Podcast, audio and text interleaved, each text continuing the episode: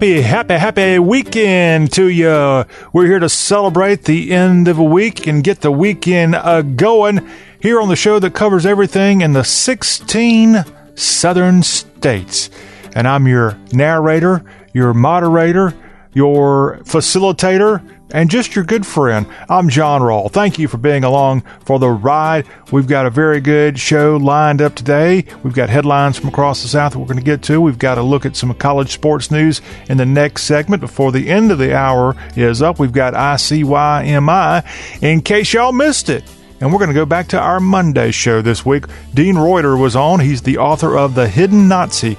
That's about SS Commander Hans Kammler back in World War II. We just celebrated last week the end of the war in Europe 75 years ago. And right in those closing days of World War II, Hans Kammler, the awful SS commander, a guy credited with helping develop the final solution for Adolf Hitler, he kind of disappeared. He, he supposedly killed himself, but there are some question marks about this guy. And did this country, the United States, help facilitate his sort of questionable demise?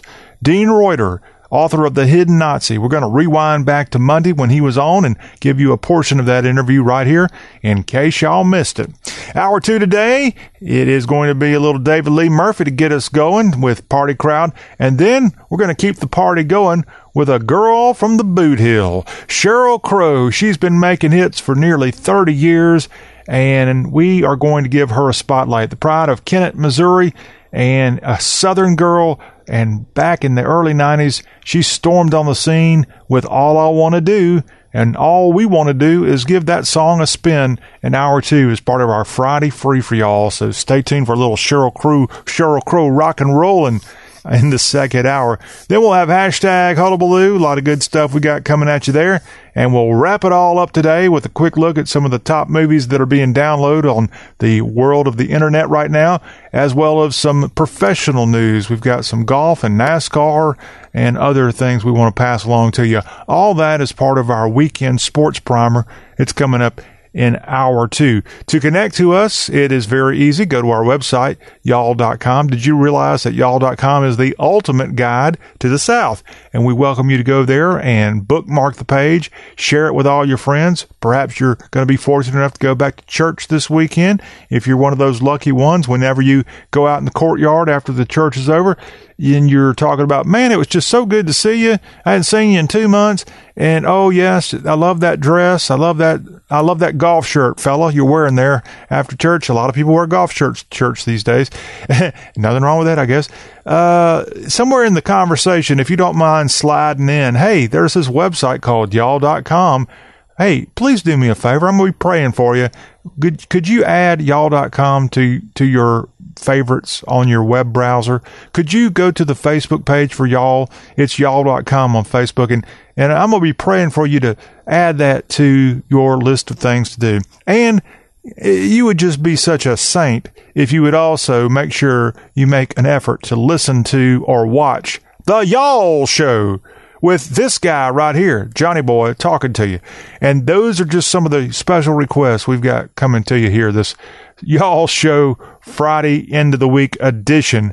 And we're glad that you could join us. Let's get into the headlines, if you don't mind, of what's going on today. And knock, knock. That was not what Richard Burr wanted to hear, but the FBI has seized the North Carolina senator's cell phone after serving a search warrant.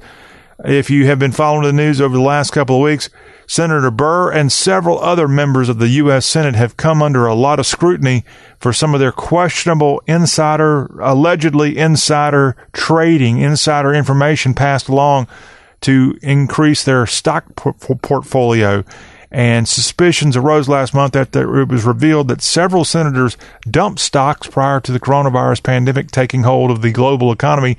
The FBI reportedly reached out to Burr, who is a chairman of the Senate Intelligence Committee, to discuss the sale of as much as $1.7 million in stocks that Senator Burr had and Senate records indicate that Burr and his wife sold between $600,000 and $1.7 million in more than 30 transactions in late January and mid in mid February, just before the market began to nosedive and government health officials began to sound alarms about the virus. Several of the stocks were in companies that own hotels. Burr, who sat in early on the briefings about the virus, has acknowledged selling the stocks because of the coronavirus, but said he relied solely on public news reports, specifically CNBC's daily health and science reporting out of Asia. And the question is, did he really actually go with that, or was it some insider information that he was tipped off on that he in turn used to beef up, in this case, sell off some of his portfolio? The same day that Burr dumped the stocks, his brother in law also sold a significant amount of shares, that according to a recent report from ProPublica. And it's not looking good for the senator for North Carolina. Again, the FBI seizing his cell phone in an effort to discover what happened there in the days early of this virus and did he benefit from this financially? Now, he's not the only one that's been in the news. Besides Burr, you have the new senator for the state of Georgia, Kelly Loeffler. She and her husband sold stock back on January 24th, the same day that she sat in on a closed door coronavirus briefing as a member of the Senate Health Committee with the Trump administration and with Dr. Anthony Fauci in attendance and a lot of people are paying notice to what she did. In fact, her opponent in the upcoming the special election in the Peach State is Doug Collins, the Republican congressman from the Gainesville area, and he's tweeted out here this week, Senator Loeffler, call your office. As the FBI serves warrants on Richard Burr, perhaps Doug Collins is hinting that the FBI is coming after her phone as well, and they just might be. And it's getting ugly it's getting ugly all around. Imagine if Richard Burr is actually guilty of this and he knows he's guilty of it, he's likely to resign. He's likely to leave his Senate position in Washington, D.C. And this is all speculative. Do you realize what that means? North Carolina's got a Democratic governor, and he's going to put in the U.S. Senate a Democrat, a likely liberal from the Tar Heel state and that will reduce the Republicans' edge in the U.S. Senate down to pretty close to about a 50 50. I think the Republicans will still have a seat or two edge. Loeffler, she may have to walk out pretty soon. And of course, Georgia has a Republican governor. There's also been a problem with the Oklahoma senator. He's also under scrutiny for this. So is the senator for California, Weinstein, she's also in under the crosshairs of what she did in the insider trading or allegedly insider trading after some of these early hearings were held back in the early days of the coronavirus spreading into this country. But right now, the number one person that the FBI is after, after seizing his cell phone, is Senator Richard Burr of North Carolina. Across that state line in South Carolina, some controversy there, not quite as big as maybe what's happening on the north side of the border, as the South Carolina State Senate has objected to Governor Henry McMaster's emergency virus orders and rebuking him, saying he should have gotten permission from lawmakers to continue the state of emergency for the pandemic over two months. The resolution passed by the U.S., or rather the South Carolina Senate, it uh, gets after McMaster and was the last order of business on what appeared to be the last day of a regular session where they had only met two days in the past two months. Every Democrat in the chamber sided with the Republican governor, and McMaster signed after another 15 day state of emergency order Tuesday after the Senate met. None of the senators directly criticized McMaster's handling of the COVID 19 pandemic. They did reject a proposal to call for the governor to immediately end any restrictions on businesses because of the coronavirus and not issue any more stay at home orders or rules closing businesses. But the senators that were all Republican supported the res- resolution that hinted their constituents felt the governor overextended his powers by closing beaches, boat ramps, and businesses, and then slowly reopening them with what are now five slightly different 15 day state of emergency executive orders over 61 days in the state of South Carolina. Governor Henry McMaster, within his own party now, feeling a little bit of the heat. I happened to see an amazing meme the other day. If you don't know who Henry McMaster is or what he looks like, there was a recent photo sent out of him taken back in April and he's let his hair grow out a little bit. He's always not necessarily had a military haircut, but his hair has gotten a little shaggy, as a lot of us has over this pandemic. And his position in this photo that was a meme, compared side by side, he looked exactly like George Washington with the same hair color and the same look and more. Henry McMaster, if the governor of South Carolina doesn't work out for you, you have a role playing George Washington in the next movie about our first president. An Atlanta reality TV star used an emergency loan from the federal government to lease a Rolls Royce, make child support payments, and purchase over $80,000 worth of jewelry. That's what's being alleged by the Department of Justice. And on Monday, Maurice Fayne, who goes by Arkansas Mo on the VH1 show Love and Hip Hop Atlanta, he was locked up on a charge of bank fraud. The 37 year old is the sole owner of a transportation business, Flame Trucking, and in April he applied for a loan that the federal government was offering to small business decimated by the coronavirus pandemic. In his application, Fayne stated that he his business employed 107 employees with an average monthly payroll of over 1.4 million dollars, and he requested a paycheck protection program loan for over 3 million dollars and he received a little over $2 million. But again, allegedly, he used this money, or at least portions of it, to go in and lease. He didn't buy, he leased a Rolls Royce in Atlanta. He made child support payments and he purchased $85,000 worth of jewelry. Somehow, when the good people in Washington, D.C. passed this stimulus package, I don't think they had Rolls Royce child support and $85,000 worth of jewelry in mind when that was passed about six weeks ago. All right. Now, that was a bad guy doing bad things that he's going to have to pay a price for. But what about people that are doing good things and helping all of us out right now? And a line of business that you might not expect has been kind of booming here because of the coronavirus shutdown. And that's auto repair shops. They are seeing more customers, and it makes a lot of sense. Now, some people might not say that being an auto repairman would be essential, but you got to keep the trucks and cars going, and that's why they were deemed essential. And yes, auto repair shops are they've just been booming in a lot of the South and a lot of the country as more workers are staying home. Some saw a, a huge downturn in business and left wondering if they could survive. But the last time that many people have gone back and looked at what's going on in auto repair places, they are surging. A lot of people who are sitting at home with not a lot to do think, oh, well, now's a good time for me to take my old clunker in and get it tuned up good. And that's what's happening. In Kentucky at JD's Auto Repair in Frankfort, a couple of weeks after the restrictions began, people started pouring in there. Co owner Melissa Dean says they made more cost cutting adjustments after the last visit, but they went two weeks without having a guy working, but then they had people working on the cars and more. And they say that their sales, or if you want to call it that, repair jobs are up probably 50%. And yes, it's getting a little busier every day. And that's likely the case all over the South as people are taking their cars in for repairs. And what else you got to do? You can sit there waiting on your car for about 10 hours now, where in the times before, everybody was rushing off to get back to the office or maybe get to home or go pick up the kids from basketball practice or something like that. A disturbing story about a Taco Bell customer. We haven't had one of these lately, but a Taco Bell restaurant in the Augusta area is in the news right now because what of a what an idiot customer did there, as this restaurant had to be de- decontaminated last week after this customer allegedly squirted a bottle of urine at a drive-through window employee and then threw feces at the employee. The incident was all caught on video. Now, authorities there in the CSRA are currently searching for the suspect and we're hoping that this will uh, person will come through. The suspect described as a black woman, roughly 18 to 25 years old, wearing glasses and a white tank top. And this incident happened last week. The suspect was seated in the rear of a vehicle that approached the window. It was unclear what prompted the attack. Both the window worker and another employee were hit by the bodily waste.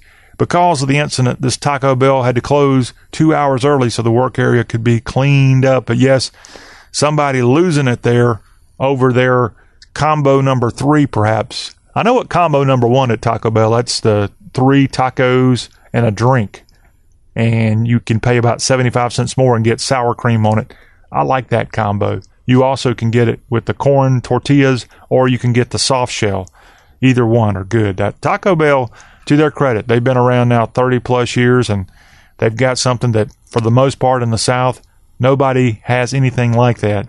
A kind of fast food Mexican food option. I know some of the Hardee's out there have the Del Taco, but and even Burger King has gotten in the taco business. But whenever they start getting into all the variety that Taco Bell has, get back with me and let me know. But unfortunately, there in the Augusta, Georgia, this unknown suspect hitting employees of that Taco Bell with bodily waste. Horrible thing. By the way, have y'all been through a Taco Bell in the last month or so? They are going extra, making an extra effort to have the non touch way of serving you. They put your change on a on a plastic tray and hand it out the window. You actually don't touch their hands at all. And I forget windowless or no uh, uh, touchless. Uh, there's a term. In fact, I think it's on their national commercials. I should be paying more attention to Taco Bell commercials. I'm still a little mad at them. Back in the 1980s, when they first kind of got going nationwide, they had a guy named T. Graham Brown, country music singer, from the Athens, Georgia area, Commerce, Athens, and all that area just in the hour and a half northeast of Atlanta. And T. Graham Brown was their first national spokesperson and did a great job singing. And they got rid of him for that darn dog at one point, and I don't even know what they're doing now. Back when the T. Graham was there in the Run for the Border era of Taco Bell commercials. Hey, we're going to have NASCAR this weekend. Y'all ready for that? Sure enough. And speaking of NASCAR, a man in the Pee Dee of South Carolina has been arrested for making a bomb threat at NASCAR's Darlington Raceway, the site of the restart here this weekend. And this man arrested Wednesday for allegedly threatening to detonate an explosive device at Darlington Raceway. Michael Donovan Avon of Darlington phoned in a threatening message to the track at the end of April and now he's been arrested. Full details of the message have not been revealed, but the arrest warrant stated that it described a possible explosive device and the results it may create to further his calls. It also said he called another Darlington County, South Carolina location and claimed to have access to 125 tons of bomb making materials. Now, good news Mr. Avon is currently at the W. Glenn Campbell Detention Center in Darlington on charges of possession, threatened, or attempted use of a weapon of mass destruction for an act of terrorism not resulting in death. Now, Darlington Raceway normally has a capacity of 47,000 spectators. Beautiful track, lit up there, and uh, one of the oldest tracks in all of NASCAR. In fact, it might be the oldest one currently in use. This weekend, though, when they race there, there will be no crowd there at Darlington Raceway as this first race of the season or the restart of the NASCAR season is they're lucky to even be going off here. But they are going to bring back at least one portion of what makes NASCAR races kind of cool, and that's the singing of the national anthem. And at Darlington, they've tapped a South Carolinian to sing the national anthem at this weekend's race. Darius Rucker, the country music singer, and of course the lead singer of Hootie and the Blowfish. He kind of goes both ways, country music singer and lead man for Hootie and the Blowfish. And the South Carolina Gamecock alum will be singing the national anthem as the Real Heroes 400 at Darlington Raceway will be happening on Sunday as the series returns to the track Too Tough to Tame after a two month hiatus due to, due to the coronavirus. And Darius Rucker, who was born and still lives in the Charleston area, is going to be in the Pee Dee and helping out getting the track too tough to tame all untamable this weekend. Now, Rucker has pre- previously performed the Star Spangled Banner at a number of major sporting events, including the World Series, NBA Finals, the Indy 500, and at Daytona International Speedway for the 2010 Coke Zero 400. But I think this might be his first time at his home state's NASCAR track, and it should be good. Now, unfortunately, I'm I'm I'm being told that he's not going to be there in the flesh. That's not good. Darlington, as big as it is, I guess it's not big enough for Darius Rucker. He's just being precautious as Darius Rucker's performance for this weekend will take place remotely via the internet, as no spectators will be in attendance at the race which is being held under strict health and safety precautions to help prevent the spread of the COVID 19. The Real Heroes 400 will be broadcast live on Fox, on the Fox network, and that'll be at 3.30 on Sunday, 3.30 Eastern, 2.30 Central. Tune in and you'll see Darius Rucker likely somewhere in the Charleston area, two hours away from Darlington. But he'll be there and he'll be singing his little heart out as NASCAR tries to get back up to some degree. We'll have more information on the race this weekend in our sports, kind of glancing over what's going on in sports at the end of hour two. Plus, we'll tell you about the forthcoming race. Besides Sunday, they got another race happening at Darlington in just a handful of days in the middle of the week next week. So all that information is coming your way on the Y'all Show. If we didn't have enough things to be worried about in the South, right now officials in Georgia are facing the invasive four foot lizard species known as the Argentine black and white tegu.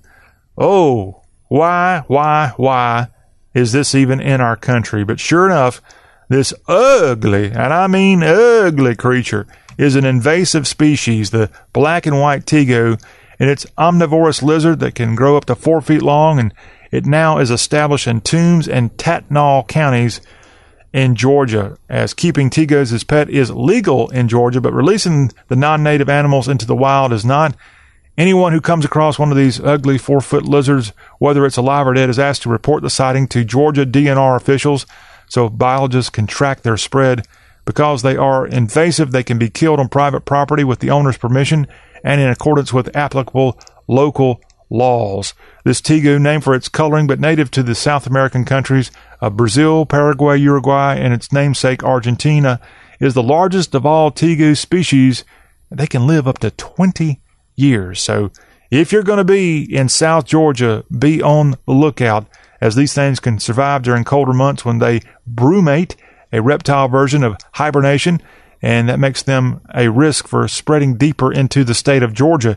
As Georgia DNR and a U.S. Geological Survey and Georgia Southern University are all involved in trapping, euthanizing, and tracking the tegus in Toombs and Tattnall counties in Georgia. These things are already present in the state of Florida and just so you know, I am a little not sure of where Tattnall County, Georgia. I know it's in South Georgia. Let me tell you the county seat and more of that. That would be Reidsville, and that is in the state of Georgia. Roughly, Tattnall is on a map just off of Interstate 16. That's the road between Macon and Savannah, and it's not far from Lyons and Baxley and we're talking central, southeast Georgia, really not far from Statesboro is where we're discussing. So not exactly right on the coast, but not far from the coast in South Georgia.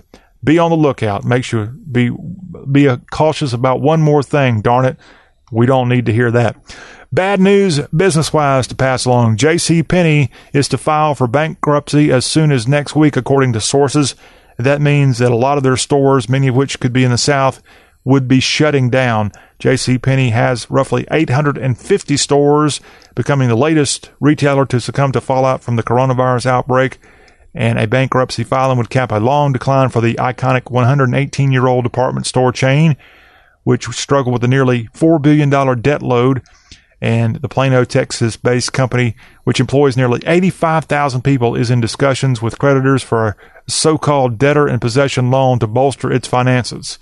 But yes, with stores in the South, you can bet your bottom dollar a lot of these things are going to be closing pretty soon. But J.C. Penney, if you've got one near you, you might want to rush in there real quick in case they decide in the middle of the night to shut her down. We hope that doesn't happen. But this is a company that a lot of us have gone to throughout the years, and and now unfortunately, it could be seeing its last days in many places. By the way, do you know where J.C. Penney first opened up? It was in 1902, and it was not in the South, and it wasn't in the North. It actually started in Wyoming. Not not bad. Not that might be the first thing I've ever heard coming out of Wyoming, besides I guess Yellowstone Park would be based out of there. Here's something to tell you about coming from Aggie Land. We've heard recently about the awful murder hornet. Have you heard of that thing? This Asian giant hornet has been spotted, spotted several times in northwest Washington state, also in Canada. The hornet is known to prey on bees and can severely impact honeybee populations. And it's called a murder hornet because it can really hurt you. It can kill you. And now in Texas, at the request of Texas Governor Greg Abbott, Texas A&M AgriLife experts are launching a task force, and they're hoping to find out what in the world brought this thing here and to get rid of it. The task force will be made up of experts from Texas A&M's AgriLife Research Department, the Texas A&M Extension Service, and more officials from the state of Texas. So, way to go, Texas A&M, as we try to find out how in the world this thing can get the heck out of here. The the murder hornet. Oh gosh, ugly looking thing. Reveille there in Aggieland might want to sick. He might want to gig him, gig that murder hornet. That would be a good thing for all Aggies to come through with a solution to the murder hornet. Now, another reptile news or another scary pet or animal story to pass along. A North Carolina professor, a professor right there in Chapel Hill at UNC. What about this? She was driving down the road and she noticed a snake in her car on the dashboard of her Subaru. Yeah, it makes sense that a UNC School of Medicine professor would be driving a Subaru, but the Subaru didn't come loaded with a snake when it was bought off the showroom floor. But Professor Gail Henderson says she was on the road for several minutes before she spotted this huge snake stretched across her dashboard and she was on her way to Walgreens and the grocery store earlier this week, and she had just turned onto a highway there in Chapel Hill, when she saw this roughly four foot long black snake, which blended in with her car. She said it was stretched lengthwise across the entire front dashboard. And she said she, it started slithering, and it took a second before she realized it was a big, long snake. And she then ended up managing to pull off the road onto a shoulder of the road and got out of her car completely freaked out. And luckily, a person saw her and came by that said they were familiar with snakes. Good on them. And believe it or not, yeah, this snake was lured out of the car, out of the car vent, and the passerby, the good Samaritan, grabbed the snake by the head and pulled it out, slung it around her head, and then flung it into the woods. Not what you want to hear when you're just simply wanting to go to the pharmacy, in this case to Walgreens and to the grocery store, and you got to deal with a snake. That lady is lucky, lucky, lucky. Even if it was a harmless snake, that she didn't have a darn heart attack on the way to the drug store to get those medicines refilled. And lastly, some good news from the state of Maryland. And it's good news about some good news. If you've been tuning in, you might have seen some good news. That's a YouTube program and a couple in Charles County, Maryland, was given a surprise wedding on the YouTube program. And they were given this surprise wedding, and all of a sudden, when John Lush and his girlfriend Susan Hedrick of La Plata, Maryland, thought they were invited onto the program by jo- host John Krasinski because they tweeted a video of their proposal that recreated the Jim and Pam gas station proposal from the show The Office, on which Krasinski played the character Jim. Well, guess what? What they ended up doing virtually was the popular program that aired from 2005 to 2013, The Office, that is, cast members of this kind of Zoom bombed this Maryland couple as they were getting married. And they went through with their vows. And again, the cast of The Office coming through for John and Susan right there in Maryland. And what a great surprise on their wedding day. Of course, you can't think of weddings and Maryland without thinking of wedding crashers where they crashed that wedding there. And here in this case, huh, they're getting married and they're doing it with the help of the, the cast members of The Office. Way to go. Uh, by the way, the proposal for them happened at a Charles County, Maryland gas station. He said he wanted to do something special but also unique and hey, why not do it at a gas station? That's really, really special. And that's a quick look what's going on across the South here as we get the weekend uh, going. When we come back, we've got a quick look at some college sports news. All that ahead as the Y'all Show continues.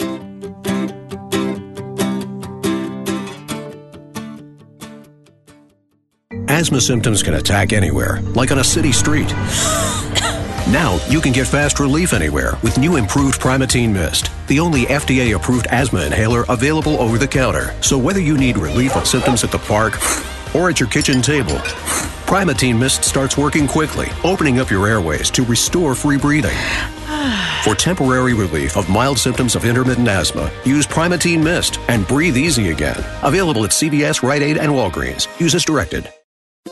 Have you ever wanted to learn a new language like French, Spanish, or Russian, but thought it would be too difficult and time consuming? Then go to babbel.com and try it for free. Babbel works because it's built around real life. It teaches you everyday practical conversations that you will actually use. In 15 minutes a day, you'll be on your way to speaking a new language in just a few weeks. Babbel uses a modern conversation-based technique that makes language engaging, fun, and memorable. It starts by teaching you words and phrases. Then, sentences gradually get more complex. Soon, you're practicing short conversations about real-life topics. Babbel is created by language experts who use the spaced repetition method to help you learn quickly and remember what you learned. With Babbel, you can speak a new language. Babbel, language for life. Now try Babbel free. Just go to babbel.com or download the Babbel app and start learning a new language today. That's babbel.com, B A B B E L.com. A social distancing tip. While the CDC urges you to avoid close contact, like hugging or shaking hands, there are other non physical ways to say hello. Wave, wink, use sign language, salute, smile, give the peace sign, throw up an air high five, do jazz hands. Remember, stay a minimum of six feet or two arms length away from others and stay home if you can. For more info, visit coronavirus.gov. Let's all do our part because we're all hashtag alone together. Brought to you by the Ad Council.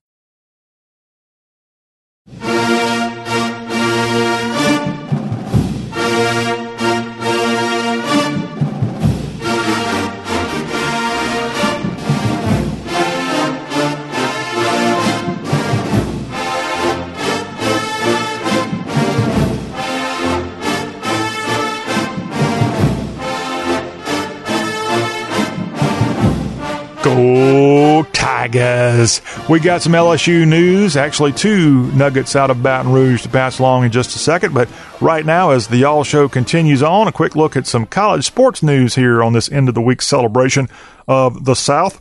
And the NCAA has just announced they will not mandate a uniform return to college sports. That coming from the director of the NCAA, Mark Emmert. And I'm a little surprised at that. I really thought the NCAA, just to try to I guess get the burden off of the individual colleges and or the conferences would come out with sort of a blanket policy, perhaps even using the federal government as part of the reason for their blanket policy. But according to Mark Emmert out of the NCAA office, they will not mandate a uniform return to college sports, and that really makes the college athletic directors and the administrators within each individual conference of college sports giving them the freedom to do whatever they want to do. And we're already hearing where some conferences are looking to only play conference games. Some conferences are seriously looking at not even having fall sports. I think I saw where one smaller Division two conference already has announced no fall sports of any kind. And and here we have the NCAA giving the green light to go ahead and just say uh, we're we're going to let this one we're going to let this one ride with the local, as in this case, conferences and or the colleges, their presidents and the chancellors of the individual colleges of Division One college sports. Now, Division One's recruiting dead period has been extended through June 30th, and right now, football programs usually in the springtime, it's an area where they can go out and recruit. Of course, recruiting is the lifeblood of any college sports program, no matter what the sport and the Division One Council Coordination Committee has now extended its recruiting dead period through June 30th. And this was after they'd already kind of pushed it back even more. And this is seriously impacting the way colleges are recruiting right now, as they're not able to go out and see the athletes. Now, some colleges, like the University of Tennessee, have excelled over the last two months with this pandemic. They've got a staff there in Knoxville that are doing wonders on social media and are doing everything they can to attract really good talent to the Hill in Knoxville, and it's paying off. I think I saw where Tennessee currently is in the top five of recruiting for the 2021 class. Jeremy Pruitt, he's got some things going on positive for Big Orange Country. And so we'll know now that at least if you don't mimic what Tennessee's doing, as this shutdown, shutting down even recruiting, or at least the in person recruiting, or even in the case of some of this stuff, it's been where you can have some type of phone conversation with recruits. You can reach out to them on various social media forums. When a dead period's in place, I don't think you can actually do much at all. So we'll find out what exactly you can do, but but I know that's not what some of the head coaches around college football have been looking forward to is an extension of the dead period. A wide receiver from LSU, D. N- Dee Anderson, is now going to join Oklahoma State as a graduate transfer. He's going to go from Coach O to the mullet man. Dee Anderson. I'll be honest with you, I don't really remember him much in the 2019 season. Maybe he was all over the field and I just didn't realize it, but I know uh, he didn't get the ball as much as, as some of the other LSU players, the national champions of college football, of course. And and he's going to be taking his talent from Baton Rouge now to the bright lights of Stillwater as a graduate transfer. He's a six foot six, 229 player, and he's eligible to play immediately. Now, last fall, he was suspended. Maybe that's why I didn't see him on the field. He was suspended by Coach O for a conditioning issue and he redshirted as the Tigers won the SEC and college football playoff championship. Dee Anderson from the SEC now headed to the Big 12 and the Oklahoma Sooners. Now, another wide receiver out of LSU is bound for the NFL, and that's Thaddeus Moss, who has a very familiar last name. His daddy is Randy Moss. And Thaddeus Moss, although a good, good receiver, he played tight end for LSU mostly. He is now a member of the Washington Redskins, but not exactly signed, sealed, and delivered there in the nation's capital. And Ron Rivera hasn't signed him for a life contract. Is he ended up going in the recent NFL draft undrafted and ended up having to become a undrafted free agent for the Washington Redskins. And his daddy is not happy. And his daddy, Randy Moss, of course, a Pro Football Hall of Famer, said he isn't tired of the questions about his last name and and that's what the Thaddeus has said. He's not tired of the questions, and that his father is very proud of what he's done. But the younger Moss needs to create his identity. As again, this guy went undrafted and then ended up being picked up by the Redskins, as he's hoping to make his mark on the NFL circuit now, catching those balls and the nation's capital. But he's got something to prove. He's got a chip on his shoulder, which Randy Moss likely also had coming out of Marshall University back in the mid 1990s. Back in the days where Marshall was once a power in the Southern Conference, winning some SoCon championships and won some national championships in that time period. Then they took their took their ball and ran to the MAC for a while, of which Randy Moss was in that conference when Marshall played in its first bowl game against the Ole Miss Rebels in the music, no, not the music, the Motor City Bowl. Y'all remember that bowl? It's now, I think, the Little Caesars Bowl in Detroit. But that's been quite a long time ago. Hey, we've been picking on Clemson here this week. We picked on Clemson for spending about $85,000 on meals on one recruiting weekend. Well, how about this? The 2018 Clemson National Championship team is getting some love this week because of what they did, not on the gridiron, but what they did in the classroom. And so, congratulations to Dabo Swinney, who really does have a fantastic program. And it's true. It's hard for me to admit because I don't really, I grew up not liking Clemson, but when they have become, they still are, in my opinion, the best college football team out there. And it's not just because of the wins and losses, it's what they've done on and off the field. And now with great success in the classroom for the 2018 Clemson, I guess the results are now coming in officially of how well they've done academically and graduations and things like that. And so kudos to the Clemson Tiger football program on that accomplishment. Six college football teams with championship caliber rosters that can return them to greatness. That's a new article up at CBSSports.com.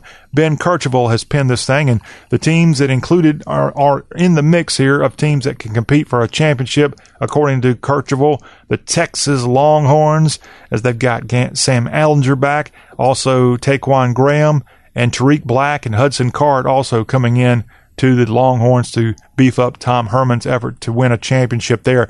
How about Dan Mullen and the Florida Gators? They are one of the five teams listed as a great possibility to win a championship, according to CBSSports.com, with Kyle Pitts at tight end, Kyle Trask, the Kyle and Kyle show at Gainesville. And Trask did a darn good job last year coming out of nowhere leading the Gators. And also Ventrell Miller on the defensive front will give Florida a good chance to compete for some type of championship, likely a national championship. A guy with one of the coolest names in all of football, Charleston Rambo, wide receiver for the Oklahoma Sooners. He is helping Oklahoma be one of the five teams to be on the lookout for for a championship contender in 2020. And out of the Big Ten, the Penn State Nittany Lions are in there. Out of the Pac 12, the Trojans of USC with Kedon Slovis, the quarterback there, likely to lead USC to some Pac 12 contention, if not national contention here heading into the new season. Also, want to let you know from a college basketball standpoint, the NCAA has extended the NBA draft withdrawal deadline as they're awaiting the NBA's pre draft timeline. And now they've extended this thing a little bit further back. The deadline was June 3rd, but now it's been pushed back a little bit more as we're seeing that the NBA still can't quite get their act together. The league hasn't yet voted to delay the NBA draft, currently set for June 25th. So if you're a college basketball player hoping to go to the NBA and you got second thoughts, you just might be able to withdraw your name here in the coming days as the NCAA is giving you a chance to maybe think about a little bit more as they wait on what's happening in the NBA. And that's a quick look at what's going on college sports wise here on this end of the week y'all show. When we come back, we got a quick, quick snippet from author Dean Reuter. He was on Monday talking about his new World War II themed book, The Hidden Nazi, and we'll have that as part of our ICYMI in case y'all missed it.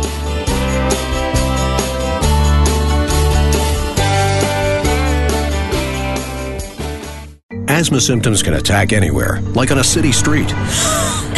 Now you can get fast relief anywhere with new improved Primatene Mist, the only FDA approved asthma inhaler available over the counter. So whether you need relief of symptoms at the park or at your kitchen table, Primatene Mist starts working quickly, opening up your airways to restore free breathing. For temporary relief of mild symptoms of intermittent asthma, use Primatene Mist and breathe easy again. Available at CVS, Rite Aid, and Walgreens. Use as directed. Have you wanted to speak a new language but thought it would be too difficult? Then try Babbel. Babbel starts by teaching you words and phrases that gradually get more complex. Soon, you're practicing short conversations. So in 15 minutes a day, you'll be speaking a new language in a few weeks. Babbel is built around real life. It teaches you practical conversations that you will actually use. Babbel, language for life. Now try Babbel for free. Just go to babbel.com. That's B A B B E L.com. Do you have constipation with belly pain, straining, and bloating that keeps coming back? Take the five question gut check to see if it could be more than occasional constipation. It could be irritable bowel syndrome with constipation, or IBSC. Linzess, or linaclotide, is a prescription medication that treats IBSC in adults. Linzess is not a laxative. It works differently. Linzess helps relieve belly pain and lets you have more frequent and complete bowel movements. Individual results may vary. Do not give to children less than 6, and it should not be given to children 6 to less than 18. It may harm them. Do not take Linzess if you have a bowel blockage. Get immediate help if you develop unusual or severe stomach pain, especially with bloody or black stools. The most common side effect is diarrhea, sometimes severe. If it's severe, stop taking Linzess and call your doctor right away. Other side effects include gas, stomach area pain, and swelling. Talk to your doctor about whether Linzess is right for you. Go to linzess.com to take the five question gut check. That's L I N Z E S S.com or call 1 800 Linzess.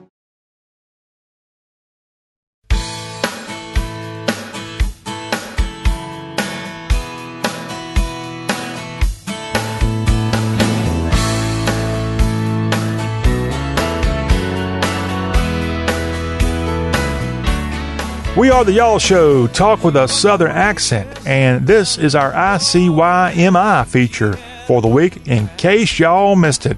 And on Monday, we had a lengthy interview with author Dean Reuter, who has written the new book, The Hidden Nazi, about SS Commander Hans Kammler, who did some awful things in World War II, but there's been some real questions about what happened to him in the closing hours of World War II. And Dean Reuter's book talks about that and more.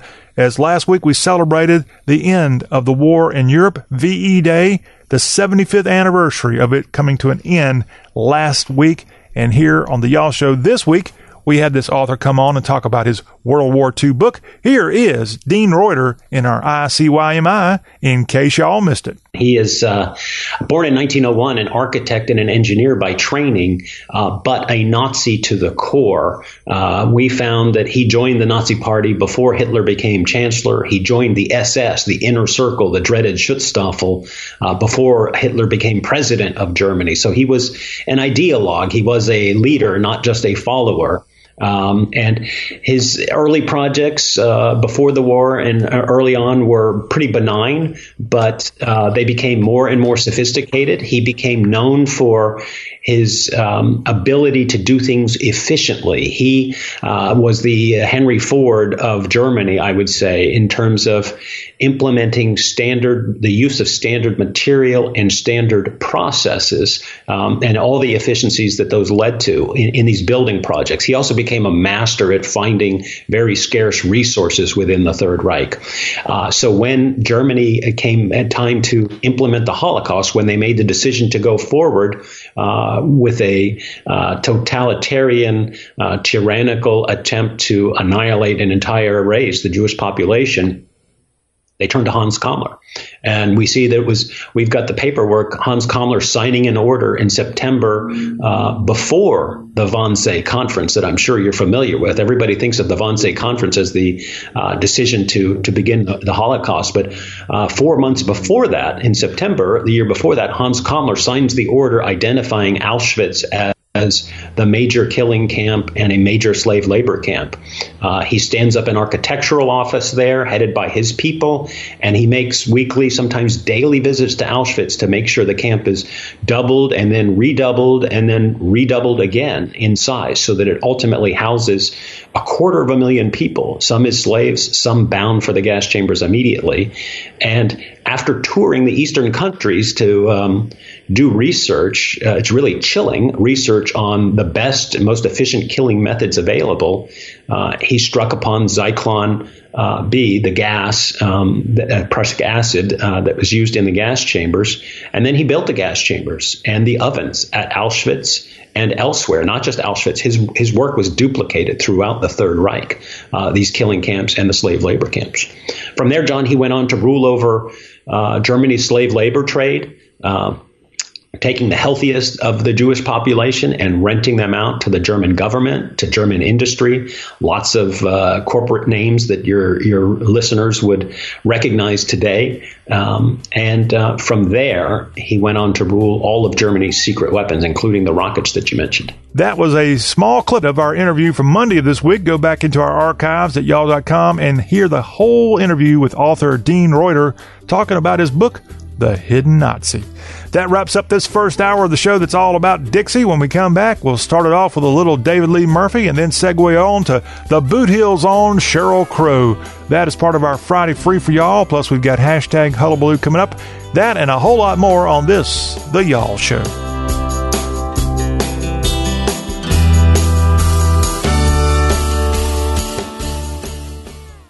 Asthma symptoms can attack anywhere, like on a city street.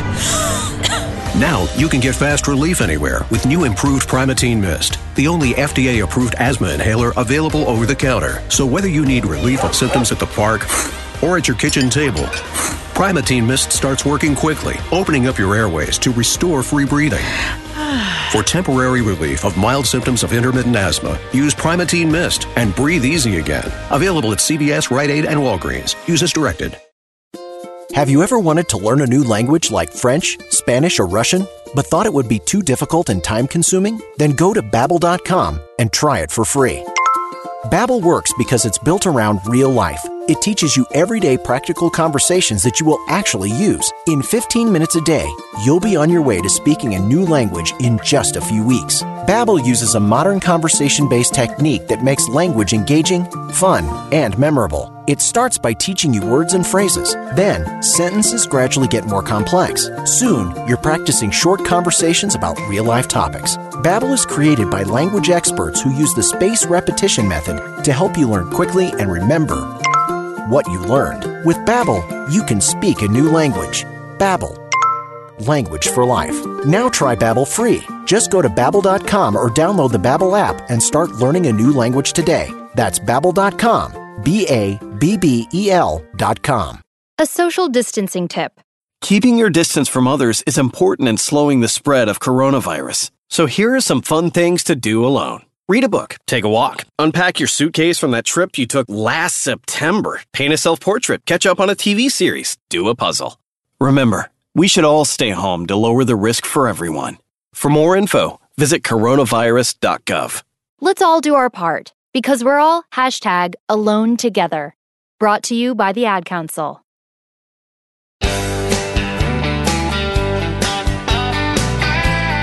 Time to get your party on. This is the Y'all Show, and we are getting the weekend going in style thanks to this little ditty from David Lee Murphy. She couldn't keep from crying when she told me goodbye. But I knew the Lord it was breaking her heart, and she was breaking mine. So for the sake of her feelings and the sake of my pride, I told her not to worry about me. So I'm sitting here soaking up the neon lights, misery, looking for some company. And tonight I'm looking for a party cry, slamming them back and laughing out loud with the smoke so thick the blues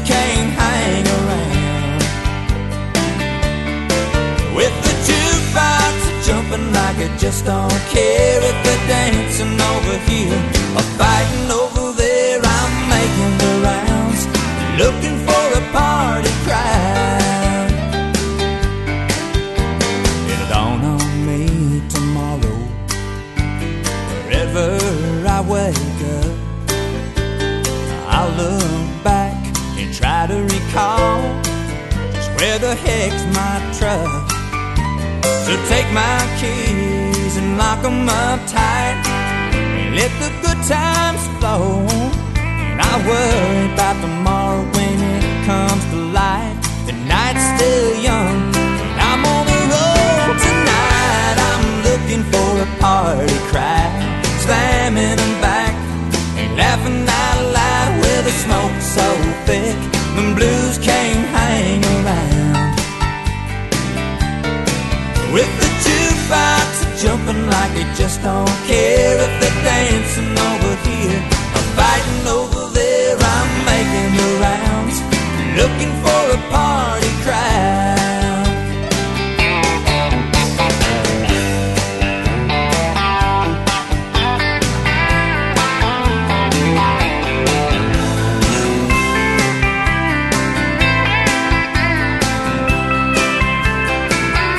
Y'all help me out now.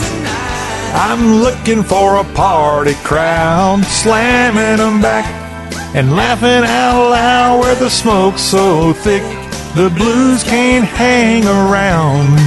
Oh yeah, it's the weekend.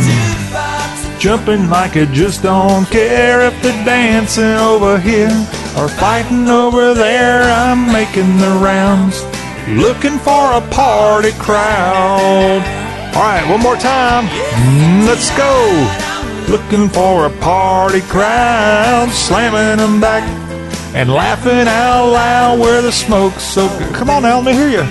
Can't hang around. Oh, I know you're just ready to just let it go. Let your your, your voice go. Just sing all day and night if you can, and then of course let the party go all weekend long. And most of you don't even have to show up on Monday, at least to a boss. You might be doing it virtually.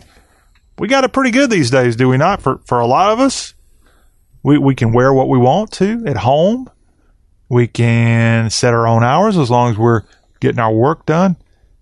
Some of us might be saying, "Hey, this whole coronavirus has proven that I don't want to go back to the way I used to work." If you're one of those people, you might just be able to pull it off. If not, it's going to be a hard adjustment in a couple of days for you if you have to go back. If the if the pun- the the clock is sitting there waiting for you to come punch in, oh gosh, Simplex they're going to go out of business because they're not going to have people punching those clocks like they used to. Hello, this is the second hour of the Y'all Show. I'm John Rawl. We're glad that you're here as we get this weekend kicked off in style And we're going to be doing a great job with that because we're going to go from talking about David Lee Murphy music, as we just had that little famous song from the 1990s from the unfortunately Yankee. He's from Southern Illinois, but he's been living in the Nashville area for 30, 40 years now. So, David Lee, we're going to go ahead and make a, a Southern boy out of a Cheatham County resident. I think he still lives there in Cheatham County, west of Nashville. We're going to go from him, a guy that's from Southern Illinois, to now a lady that's from the South. But a lot of y'all would say, well, she's from the North. I mean, she's a Yankee. I mean, she's she's from Missouri. That's that's a Yankee state. I'm talking about Sheryl Crow here. Sheryl Suzanne Crow, born February 11th, 1962. That means Sheryl Crow is 58 years young, but one of the most stunning, most beautiful women in all of recording world and has been since she kind of stormed on the scene back in the 1990s. And she's a good Bootheel girl. The Bootheel's that southeastern corner of the Show Me State that is literally where she's from, Kennett, Missouri, is about five miles from the Arkansas line. It's about 15 to 20 miles to cross over the the Mississippi River over into Tennessee. She's not far from Dyersburg, Tennessee. And uh, by the way, the the Greek Grecian restaurant there in Dyersburg, if you ever get there, oh gosh, it's so good, so delicious there. And Sheryl, I'm sorry, I have not gone out and had a meal in Kennett, Missouri. So maybe you can invite me. We'll we'll have a good cocktail there, maybe some good sweet tea, if nothing else, in her hometown of Kennett, Missouri. But she grew up there. She's a Southern girl. If you actually have ever heard Sheryl Crow talk, she sounds just like she's from the heart of Dixie, to be honest with you. As her great grandfather, Charles Crow, was a congressman there representing the state of Missouri, and he lived until 1938. So he was a congressman there a long, long time ago. But she went to Kennett High School, where she was a majorette, and she was also an all state track athlete, medaling in the 75 meter low hurdles. And then she enrolled after high school at Mizzou in Columbia. She went to the University of Missouri where she received a Bachelor of Arts degree in music composition, performance, and an education from the School of Music. While at the university, she sang in a local band called Kashmir. She was a member of Kappa Alpha Theta. Also, she was in a music fraternity for women, Sigma Alpha Iota, and she was also in the Omicron Delta Kappa Society she was a very busy lady there in her college days back in the mid 1980s. This when she would have been in school. Then, after she got out of college, she actually went and worked in Fenton, Missouri, as a music teacher at Kellison Elementary School. She'd teach during the day and gave, which gave her the opportunity to sing in bands on the weekends. And guess what? She ended up doing a good job with it. I mean, she she's Sheryl Crow for goodness sakes. In fact, she ended up going and doing advertising jingles and more. Then she did a spot for the St. Louis department store Famous-Barr. And then she started doing commercials for McDonald's and Toyota. And then she ultimately started touring with Michael Jackson as a backing vocalist during his Bad tour of 1997 through 1989. And she often performed with Michael Jackson on I Just Can't Stop Loving You. She also recorded background vocals for Stevie Wonder, Belinda Carlisle, and Don Henley. And then she got her solo deal back in the 1990s. And boy, she stormed on the scene big time, had much, much success with lots of platinum albums sold. Sheryl Crow. And one of those early 90s memories I have of her wasn't necessarily her music, but her wardrobe. She could rock a pair of jeans she had a pair, and I'll never forget it. She had a pair and may still have it. I wish she'd wear them again if she has them.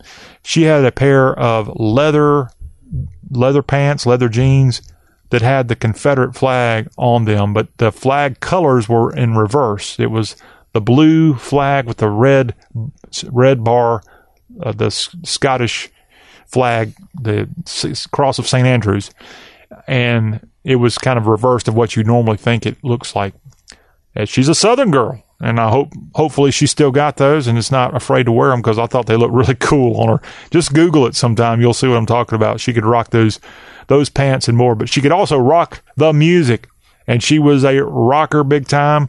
And she ended up having not only success on the rock charts as she got going in the early 90s, as I said, with her first album, Tuesday Night Music Club. That thing sold, according to RIA, 7 million records, seven times platinum.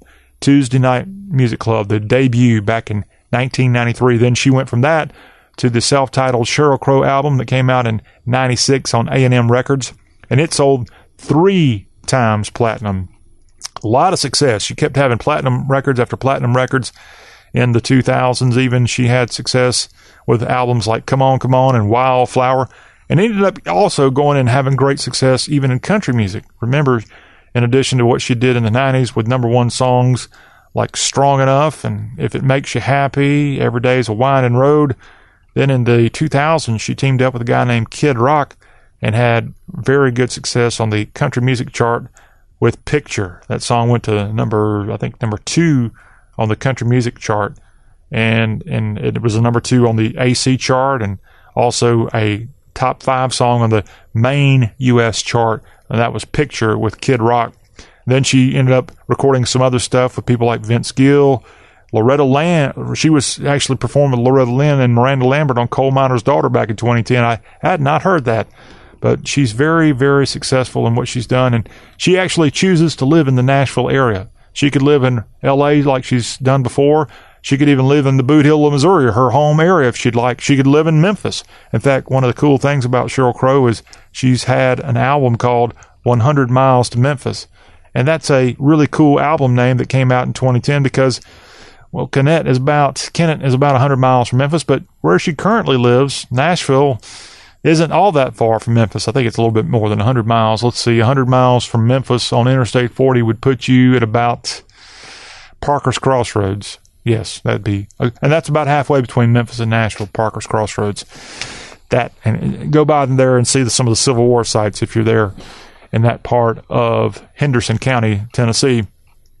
But Sheryl Crow, I'm bragging about all the things she's done, but right now on the Y'all Show, we're going to really take you back to where it all started for her, at least musically. And we could pick a lot of great songs for her to play on today's Y'all Show, but I'm going to take you back to the song that kind of put her on the map in the early 1990s. It was the song that was her first number one, All I Want to Do, coming out in 1994 from the album Tuesday Night Music Club. Now, this was a song that Sheryl co wrote with David Baerwald, Bill Bottrell, Kevin Gilbert, and Wyn Cooper. Bottrell produced this song as it was recorded in Pasadena, California at Toad Hall and released in April of 1994. The lyrics for the song are based on the poem Fun by Wyn Cooper. As producer, Bottrell discovered Cooper's poetry book, The Country of Here Below, in Pasadena, that was used in a bookstore there, and Crow adapted the fun into the lyrics for her song, earning Cooper considerable royalties and helping to promote his book, which originally published in a run of only 500 copies in 87 into multiple reprints. So how about this guy, Wyn Cooper? Who had just a little small poetry book, probably had no idea anybody was even reading his poetry, and ended up, this inspired this song, of which he ends up being a co writer on this debut for Sheryl Crow and the album and the song based off of his 1987 poem Fun.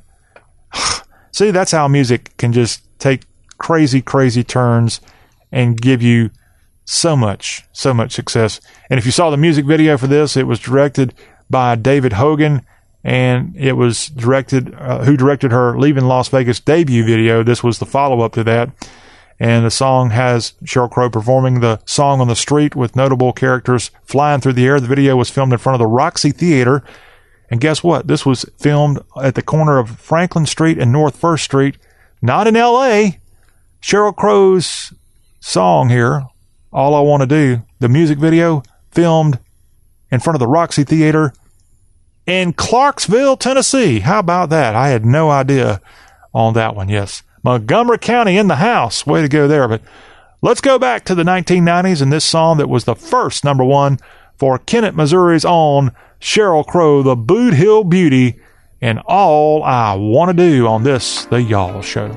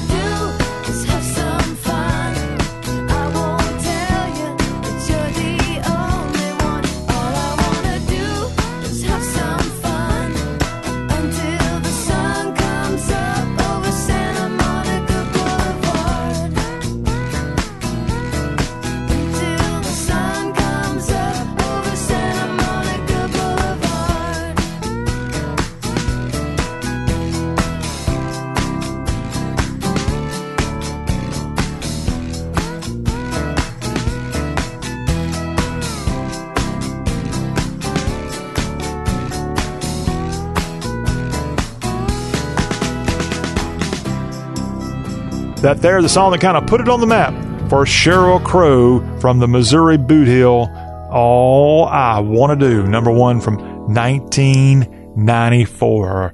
She's sure been teaching a lot of lessons since she left that classroom as a music teacher in the Show Me State. And she's a Southern girl and a Nashville resident. Way to go, Sheryl Crow. When the Y'all Show comes back, we have hashtag Hullabaloo coming your way. We've got, uh, boy, have we got some good ones. And all I want to do is tell you all about it. And we'll do that after this.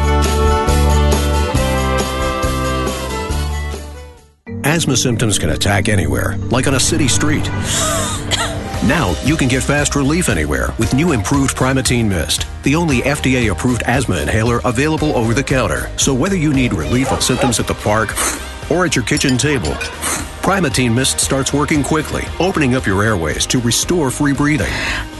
For temporary relief of mild symptoms of intermittent asthma, use Primatene Mist and breathe easy again. Available at CVS, Rite Aid, and Walgreens. Use as directed. Have you ever wanted to learn a new language like French, Spanish, or Russian, but thought it would be too difficult and time consuming? Then go to babbel.com and try it for free.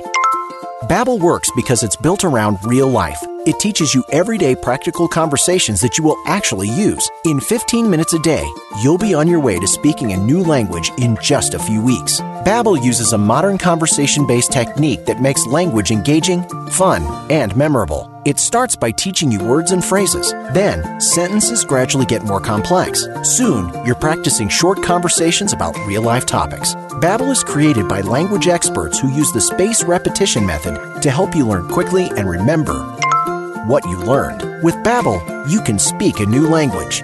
Babbel, language for life. Now try Babbel free. Just go to babbel.com or download the Babbel app and start learning a new language today. That's babbel.com, b a b b e l.com. A social distancing tip. While the CDC urges you to avoid close contact, like hugging or shaking hands, there are other non physical ways to say hello. Wave, wink, use sign language, salute, smile, give the peace sign, throw up an air high five, do jazz hands. Remember, stay a minimum of six feet or two arms length away from others and stay home if you can. For more info, visit coronavirus.gov. Let's all do our part because we're all hashtag alone together. Brought to you by the Ad Council.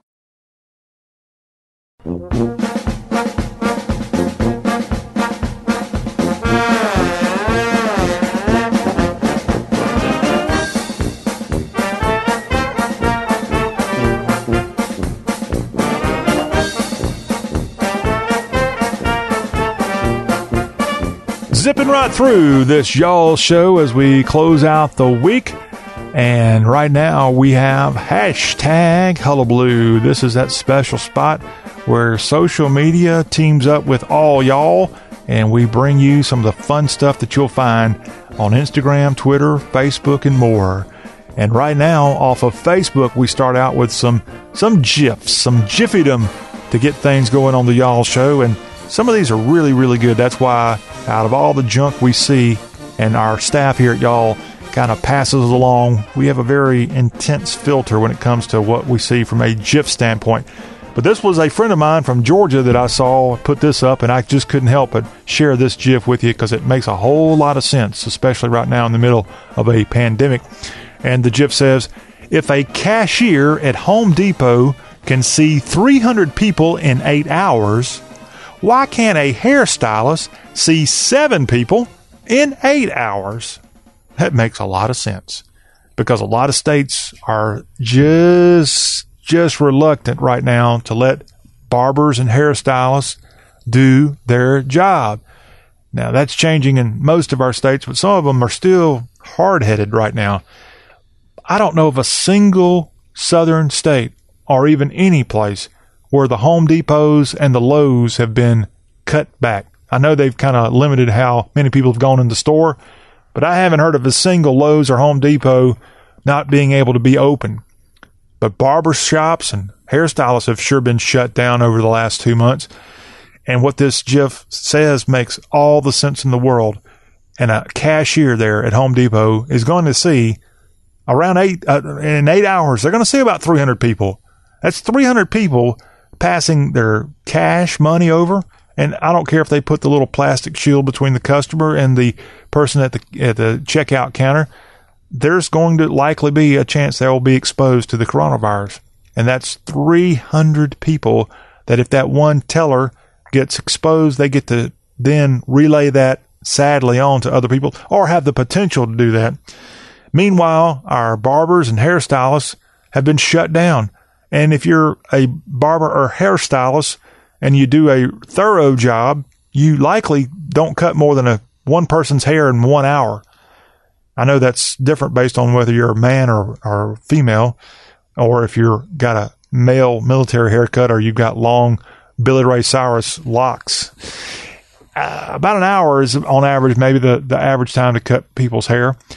And that's a lot less than 300 people. So I feel for the barbers and the stylists. In fact, I've been trying to get me a, a horror cut, and I have a place I go to that has a virtual check in.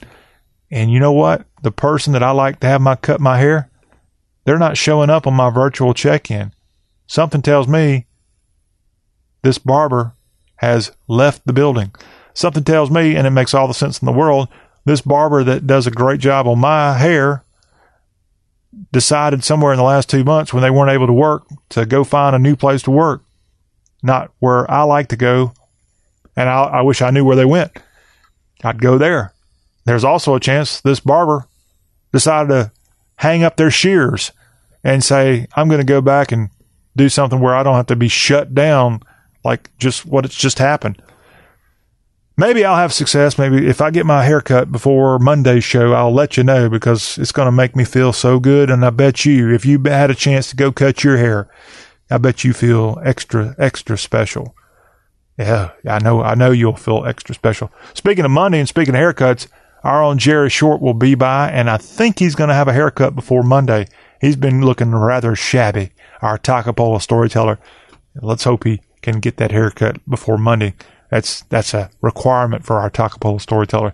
Another GIF to pass along. This one also a coronavirus related GIF that's circulating out there. Maybe you've seen this. This says the shutdown has the majority of us shopping at Walmart. Nearly 80% of their merchandise comes from China. Let that sink in. That's absolutely true. Although I'm sure Walmart would dispute that percentage and they would likely say, "Oh no, we're we're 100% American. We're all about America at Walmart." I blame and this Walmart, since you're not a sponsor, I can say this. If you were a sponsor of the show, I would probably keep my mouth shut. But, but even if, if you did sponsor, it, it, I think I think this theory I have is absolutely true. Walmart does a lot of good stuff, but I remember I'm old enough to remember Walmart was a joke. Walmart was the last place you wanted to be spotted back in the 1980s.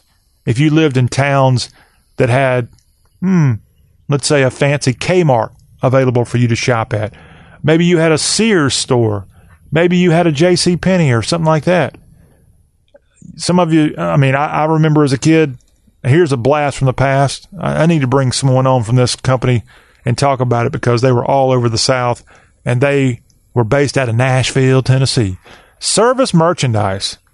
Man, was that not an awesome place to go to? And then you got their catalog that was such a fun memory of the old days. Uh, unfortunately, a company that's rest in peace now.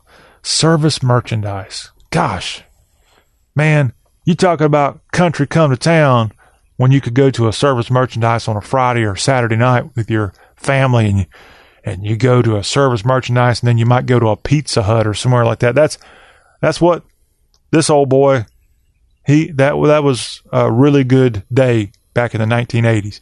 And I bet you a lot of you had similar days. Don't kid yourself if you're old enough to have those kind of memories of going to a service merchandise. But the thing about Walmart back in those 80s, and I'm a guy who is a proud Kmart alumnus. I worked in high school at Kmart. Sadly, my Kmart last year shut down after being in business 32 years. They cut off the blue light. I don't even know what's happened to the Kmart shopping center a place that gave me one of my first jobs. I actually, no, I kept the Kmart job. I worked at a restaurant in high school, and then I got a job at at Kmart at the same time.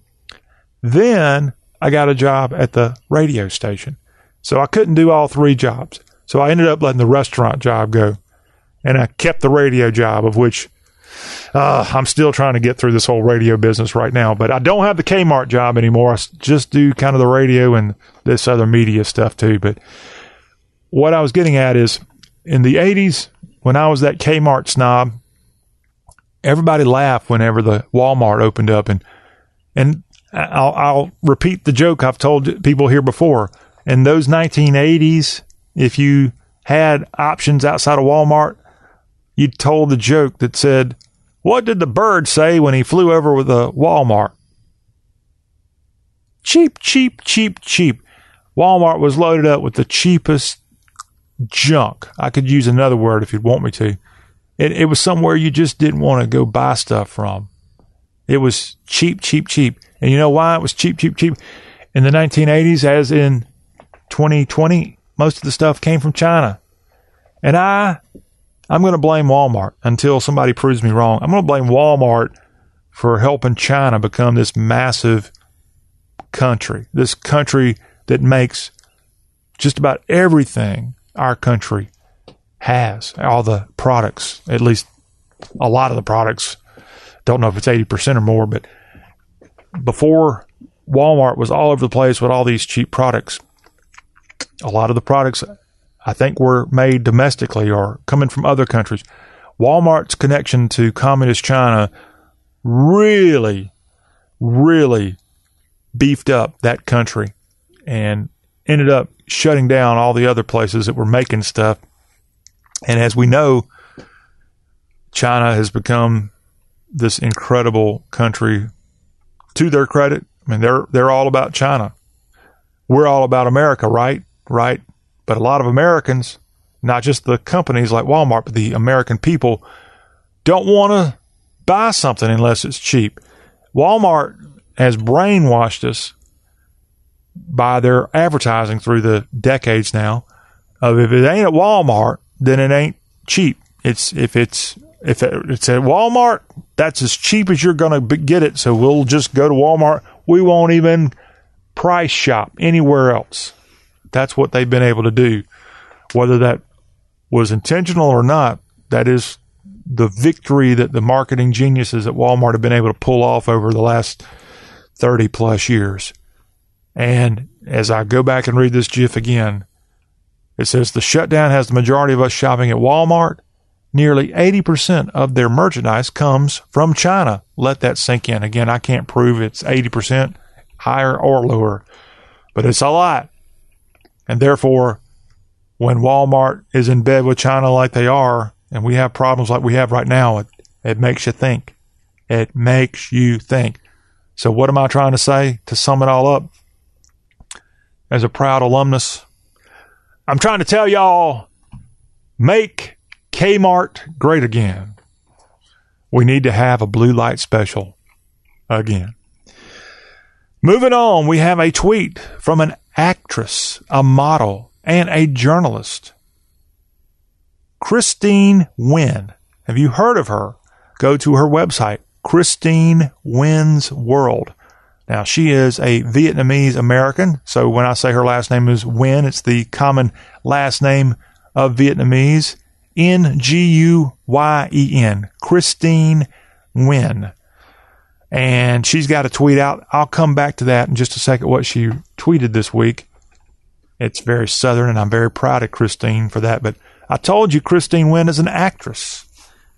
She's 40 years old. She was born in Ho Chi Minh City, the capital of Vietnam, the capital of North Vietnam back in the days of the Vietnam War. But she was born in the years after the war came to an end, as she's now, as I said, 40 years young. Beautiful, beautiful woman. I think she's a Texan. She was educated at the University of Texas at Austin on the 40 acres there, and then she went to the South Texas College of Law in Houston, Texas. So I don't know if she got her law degree or not, but she somehow segued from UT and the College of Law in Houston to being an actress, a model, and a journalist. Now, what are some of the things that Christine has appeared in. And I'm going to tell you what they are. And I don't know if this maybe was a law, maybe she played a lawyer in some of these movies, but some of these movies have a extremely questionable title. And I haven't seen them. I promise you, I have not seen these, but I'm just going to I'm going to take a wild guess that Christine's actress skills might just be the kind of actress skills that involve taking her shirt off. That's just a wild guess. But here are some of the movies, and you be the judge, okay? If indeed she's what we call an adult film star. I don't know yet. Hadn't proved it because I haven't seen it. But she's appeared in Love Bites. She's appeared in Foursome. She's in appeared in Confessions of a Booth Babe. She's appeared in 69 Sexy Things to Do Before You Die. and she's appeared in the movie Hot Babes Doing Stuff Naked. I guess, I guess they get naked in that movie, don't you think? How about this one, Nudes in the News? I haven't seen that one. And maybe the best one of all that she's appeared in, Lingerie Bowl. All this from actress Christine Nguyen, putting that law degree, if she ended up getting it there from the South Texas College of Law in Houston, putting that law degree to good use. She's beautiful, though, and she's got a lot going for her. I mean, nothing wrong with a woman doing a good, honest work, no matter what it is. But yeah, she's been in a lot of film roles. I don't know what type of films, but she's been been in them. But she's also, when she's not acting and modeling, she evidently is in the kitchen because Christine Nguyen this week put out on social media the following very southern breakfast. When when's the last time you had grits? Served along, they're super bland. Here's a way to jazz them up. Delish. Christine, I'm going to have to start watching some of your movies now after seeing what you put out on social media this week. And you included a picture of your delicious bowl of grits and then some. Again, as she wrote in her tweet, a very southern breakfast. When's the last time you had grits? Served along, they're super bland. Here's a way to jazz them up. So, how did she jazz up her grits? She added crumbled bacon, cheddar cheese, butter, salt, pepper, and parsley. And then she included the hashtag home cooking and hashtag comfort food. Again, from actress Christine Nguyen. Eh, Christine, if you don't mind, just serve that up and I'll be right over. Looks delicious. By the way, Christine on Twitter is N C R Y S T E A N. N Christine, but it's spelled N C R Y S T E A E A N. Pretty unique way. And her website, if you want to check her out, Christine Gwen, rather Christine N G U I E N's World, Christine Nguyen's World.com. Okay, there you have some movies to tune in this weekend if you'd like to check out Lingerie Bowl or one of the other hits coming from Christine. okay, let's clean things up here a bit. We'll go to M. That's the name they've got on social media at at new M4UA at new M4UA, as in University of Alabama, maybe? L- let's find out. As M in their profile writes, still one of the most boring accounts on Twitter. Hey, you said it, not me. You said it. And also guaranteed to make guaranteed to make any conversation awkward. I like that. And then she's got the hashtag mom life and the hashtag roll tide. So yes, I guess she likes Alabama because her Twitter handle is new M4UA. All right, here's what she wrote this week on social media. People either love or can't stand my voice. There is no in between. All right. I guess you got a good southern voice and M, I haven't heard it. So I'll just have to take your word that people either love it or hate it. There's no in between. And here in the South, I think most of our accents are pretty, pretty, of course, lovely. We're, we're a show that promotes the Southern voice and the Southern accent. But some Southern voices do get a little nasally. Uh, maybe mine is. I don't know. But I, I think you'll love it, even if it is a little nasally, or maybe it's a little low. You got a low Southern voice. I mean, some some Southerners. Imagine Anthony Fauci. He's got that raspy voice there. He's a native of New York City. So how would y'all like me to talk here on the y'all show with a raspy Anthony Fauci voice? but I got a southern voice as a talking like what you talks about. He's from Newark, Anthony Fauci, yeah, and the coronavirus, COVID nineteen. But what if he was from instead of New York City, he was from um, instead of New York, he was from New. Uh, let's see, what's a new? You got New Albany. Uh, I'm kidding. There's New Albany in Mississippi. You got uh, New Brunswick in North Carolina. You got, let's see here. Hmm. You know, most of our southern towns don't have new in front of them. Those all those towns with new seem to be located up north. The northern states, new. Hmm. There is a new Hanover in North Carolina. Now that I think about it, what else we got new wise? I'm sure I'll have a hundred of them come to my mind after. Come on, I know y'all are. Hey, tw- tweet at me if you've got a. If you're from one of these great new something towns in the South, let me know about it. New Braunfels, that's a town in Texas. I forgot about that one. New Braunfels in Texas.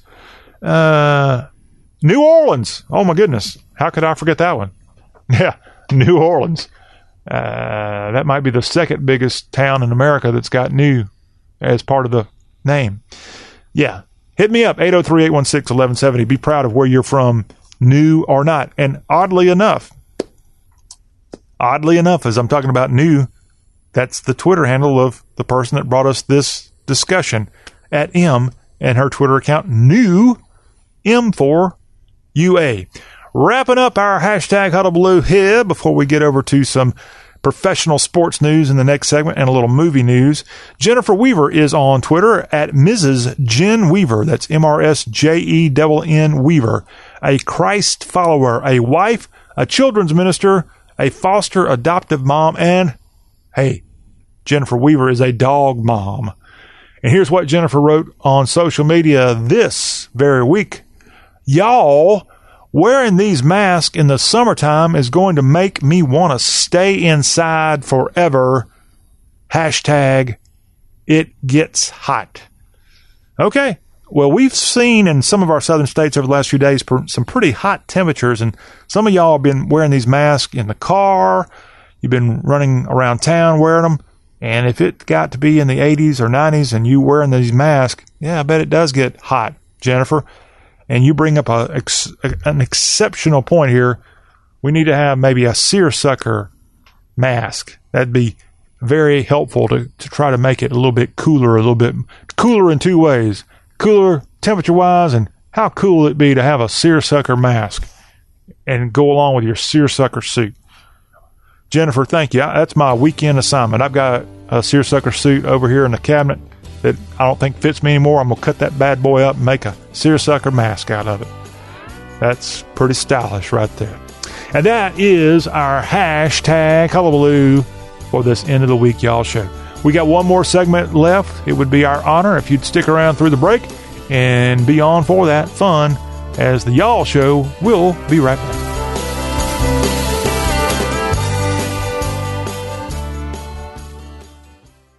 Asthma symptoms can attack anywhere, like on a city street. Now you can get fast relief anywhere with new improved Primatene Mist, the only FDA approved asthma inhaler available over the counter. So whether you need relief of symptoms at the park or at your kitchen table, Primatene Mist starts working quickly, opening up your airways to restore free breathing. For temporary relief of mild symptoms of intermittent asthma, use Primatene Mist and breathe easy again. Available at CVS, Rite Aid, and Walgreens. Use as directed.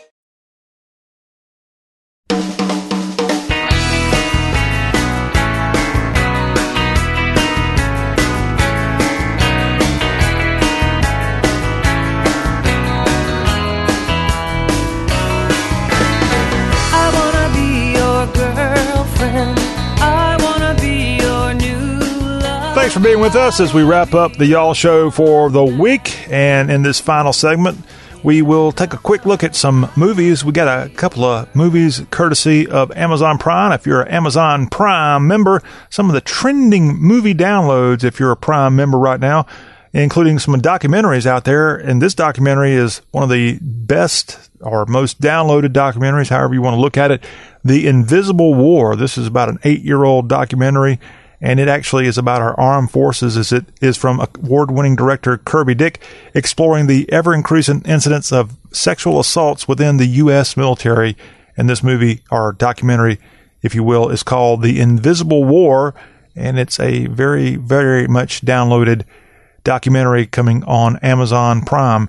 How about this? Nuts from 2016. This is a documentary from director Penny Lane and it examines the fascinating and terrifyingly story of John R. Brinkley, an unlicensed doctor who, back in the 1920s, became one of the most successful doctors in America thanks to a truly bizarre operation he invented. And you need to go on and find out more about this. How about that? Nuts. And I, it's a heck, it's a very well titled documentary, Nuts. And that's out on Amazon Prime right now if you want to get your documentary on. Uh, if you got a little music that you might want to talk about or kind of soak in over the weekend. Gimme Danger that came out in 2016, and this is about a influential rock band, The Stooges, an act out of the 1960s, and this is a really cool kind of taking you back to that time period in American history. Also, this is also a good one about James Baldwin. It's from 2016. I am not your Negro, as this is about James Baldwin, one of the most influential writers of the late 20th century, who penned numerous essays and acclaimed novels addressing issues of race at a time when racial friction seemed to be boiling over in America. I am not your Negro, a documentary you can check out on Amazon Prime if you remember. And of course, they got all the movies on Amazon Prime, but check out the documentaries too. That makes for some great viewing and very educational viewing as well.